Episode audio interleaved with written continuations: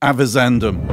In Scots law, this term describes the careful consideration given by the judge before an important decision. Join me each week as we explore various topics from a spiritual perspective and take matters avisandum.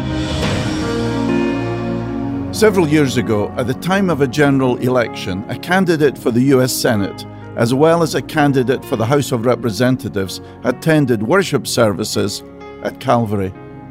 Thinking I was giving honour where honour was due, and also out of politeness and good manners, I acknowledged these political candidates in the worship services. They didn't give a speech, although I realised that is a fairly common practice in some churches. But my conscience troubled me after these events.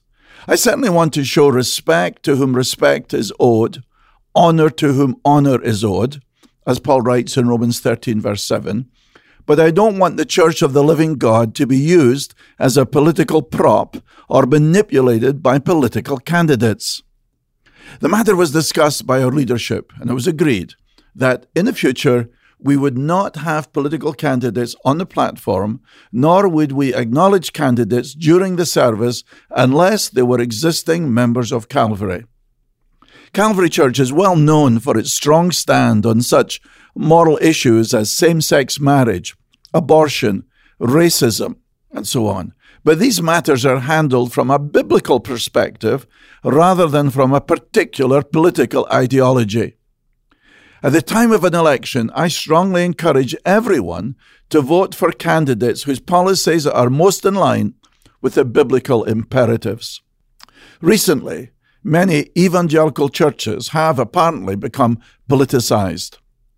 Tim Alberta, writing in The Atlantic, says, quote, To many evangelicals today, the enemy is no longer secular America, but their fellow Christians, people who hold the same faith but different beliefs.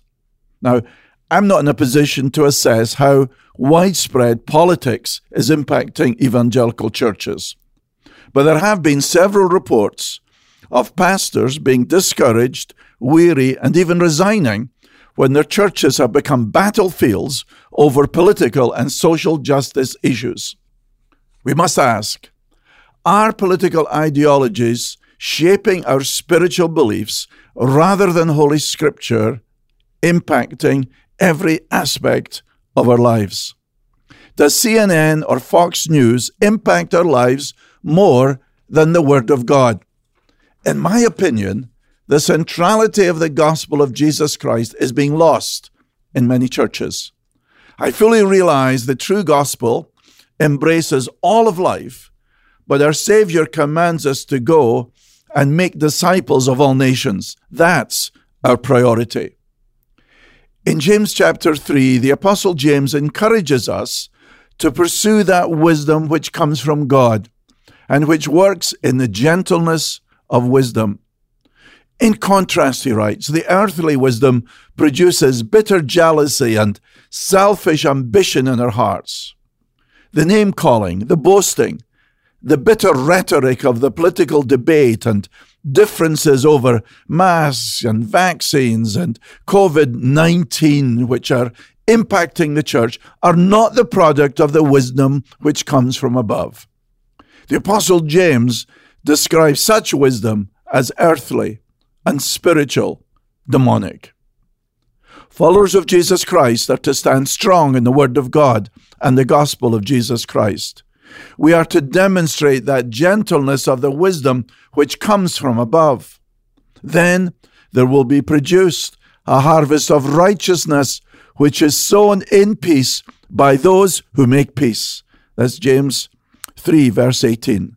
Let's not regard those who have different political views and opinions about COVID be our enemies. Jesus said, Blessed are the peacemakers, for they shall be called sons of God. Avizandum. You're listening to the weekly Avizandum podcast from The Verdict, featuring Pastor John Munro. John is senior pastor at Calvary Church in Charlotte, North Carolina. Listen to John's daily program, The Verdict, on broadcast radio or major podcast platforms. For more information about the Verdict Ministry, visit us online at calvarychurch.com slash the verdict.